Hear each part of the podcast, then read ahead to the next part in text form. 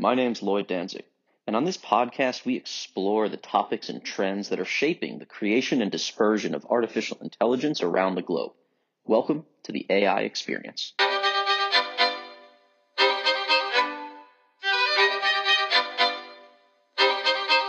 All right, thanks a lot everyone for joining us for another episode. Uh, today we'll be talking about what I think is a pretty cool sort of next-gen, seemingly sci-fi futuristic concept, uh, but one that is certainly very much the current reality and, and in development today, and that's the topic of A I avatars. And, and by A I avatars, what we mean is a virtual three D model of a person, uh, kind of like a character from The Sims, uh, that as time goes on will be perhaps photorealistic to the point of almost being indistinguishable from, you know, the human that they are representing uh, or, or meant, uh, you know, to take the place of.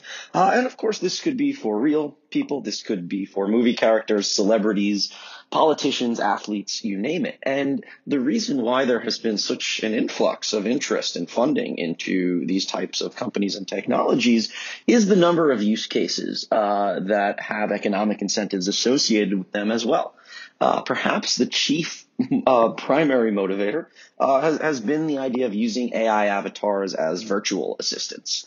Uh, not only now is our conversational A I tools used in chatbot text format uh, to deal with customer service and customer onboarding and various types of, of assistance, uh, but but the idea is that, you know, people maybe don't love talking to chatbots or computerized voices, but could enjoy a customer experience talking to a photorealistic human avatar. Um, and I think we can probably envision how this could also go wrong and be incredibly frustrating, but uh, that is at least one of the premises under which the development of these technologies has started to grow. It also is used in, in video gaming.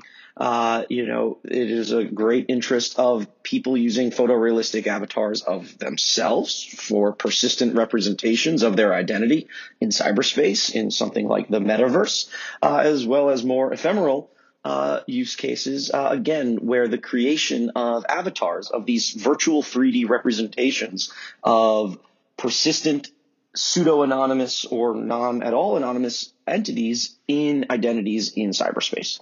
Uh, communication, uh, even just, you know, casual communication. Samsung has a functionality, I believe, called the Samsung Augmented Reality, the Samsung A R emoji, uh, and Apple has the Apple Memoji. Uh, and these are, you know, again, avatar-type functionalities that allow you to convey more expressive, uh, emotionally deep types of communications over a digital format.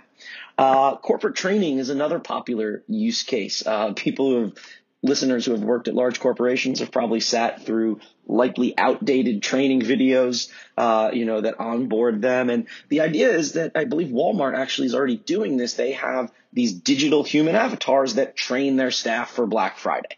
Uh, you know, uh, Tailspin uh, is another company, created an avatar uh, called Barry that trained H R teams for difficult conversations. You know, Barry would basically listen to H R employees uh, as they deliver the news that he would be fired, and then would react accordingly based on how they deliver the message, allowing that H R employee to practice, although this does seem almost a bit ghoulish, practice firing people uh, and get almost real, real, perhaps in quotation marks, feedback uh, without actually, you know, uh, doing that in, in a live deployment uh, scenario.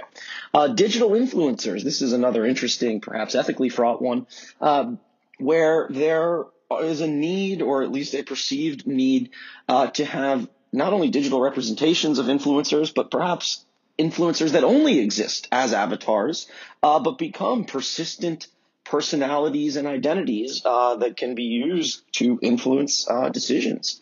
Uh, there's also the idea that there will be human replacements uh, for low-wage jobs, uh, you know, greeters at different apartment complexes and office buildings and, uh, you know, things where there is a desire to have some form of, you know, human interaction, or at least interaction, uh, but it is not exactly clear what level uh, and, and what type and, and in what depth.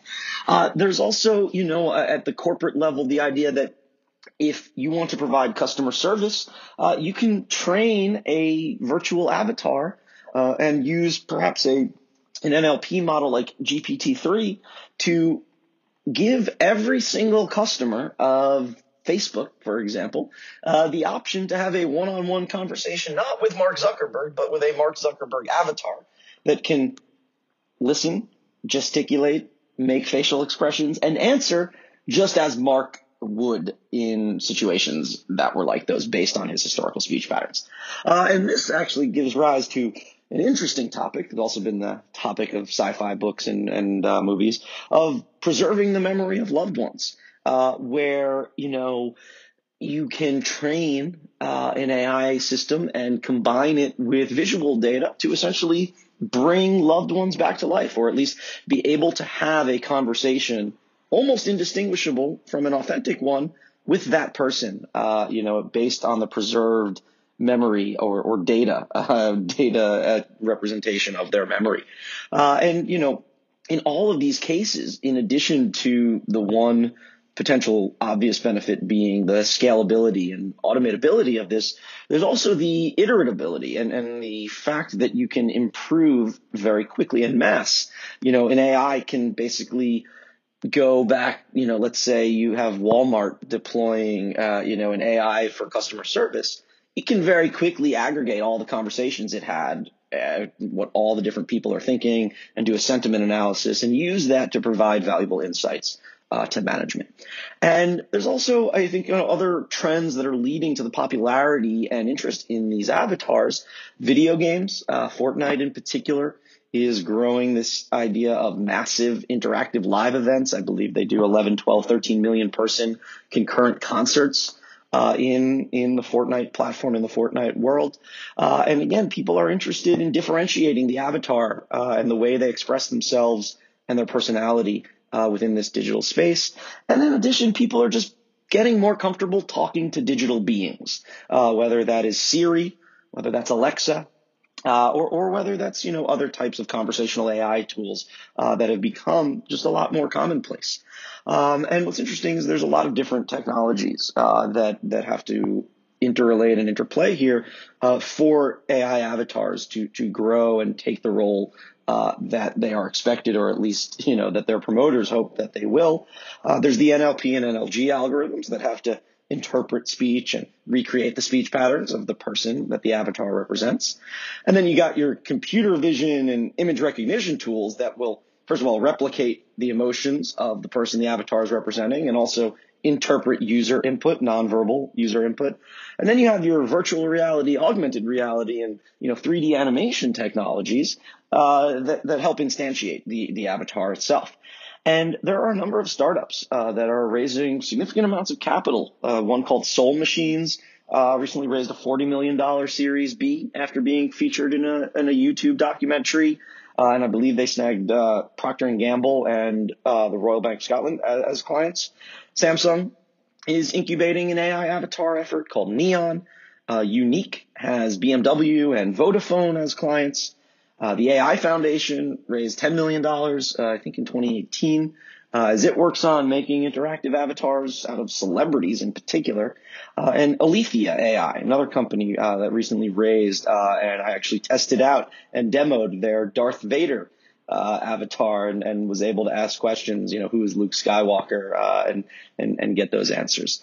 Uh, and, and there's some important considerations. Uh, you know, I, I think at the end of the day, this podcast is an extension of the nonprofit that I run dedicated to the ethical issues in the artificial intelligence space.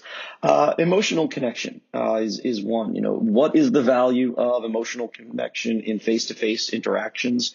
Are there places where that simply can't be replicated or uh, substituted for? And to what extent might this lead to a degradation in emotional connection as people get more and more used to interacting Uh, with digital beings in, in various contexts? Uh, and when it comes to generating human responses, uh, you know, there is almost something uh, potentially concerning about an A I-powered, algorithmically informed tool using the data that it has available to us to manipulate us through various situations and conversations uh, and produce whatever particular outputs or results it is optimized for. Uh, and just, you know, mimicking how the brain interprets conversation is not easy to do. Uh, there are a lot of very complicated aspects to how communications, verbal and nonverbal, get interpreted uh, by the brain and, and by the human psyche. Uh, not at all straightforward to replicate in an A I product. Uh, and, and there are some potential downsides. You know, it's a bit unsettling uh, almost to think about all of the fake digital beings that you might be in conversation with. How might you feel if you found out that a really long, robust conversation you recently had with a customer service agent uh, where you really connected and shared some jokes Uh, was actually uh, not a person at all, but but an A I bot? Uh, it's unclear how people will respond to that. Uh, there's a maybe feeling of, of disingenuity. Uh, you know, if, if you really want to provide me with good customer service, have your executive make the time to talk to me himself or herself, or uh, otherwise hire a, a capable customer service staff, you know, rather than just outsourcing it to a carbon copy A I avatar uh, that isn't even a real person. Uh, and, and, you know, would you feel insulted if you got passed off to a digital concierge or, you know, a digital version of your key contact? Uh, you know, wouldn't that almost be saying, ah, I don't need this anymore. You know, the, the automated algorithmic version of me can handle you uh, because of, you know, whatever reasons. Uh, maybe it would be annoying, uh, just like you get annoyed with, with customer service phone labyrinths uh, today.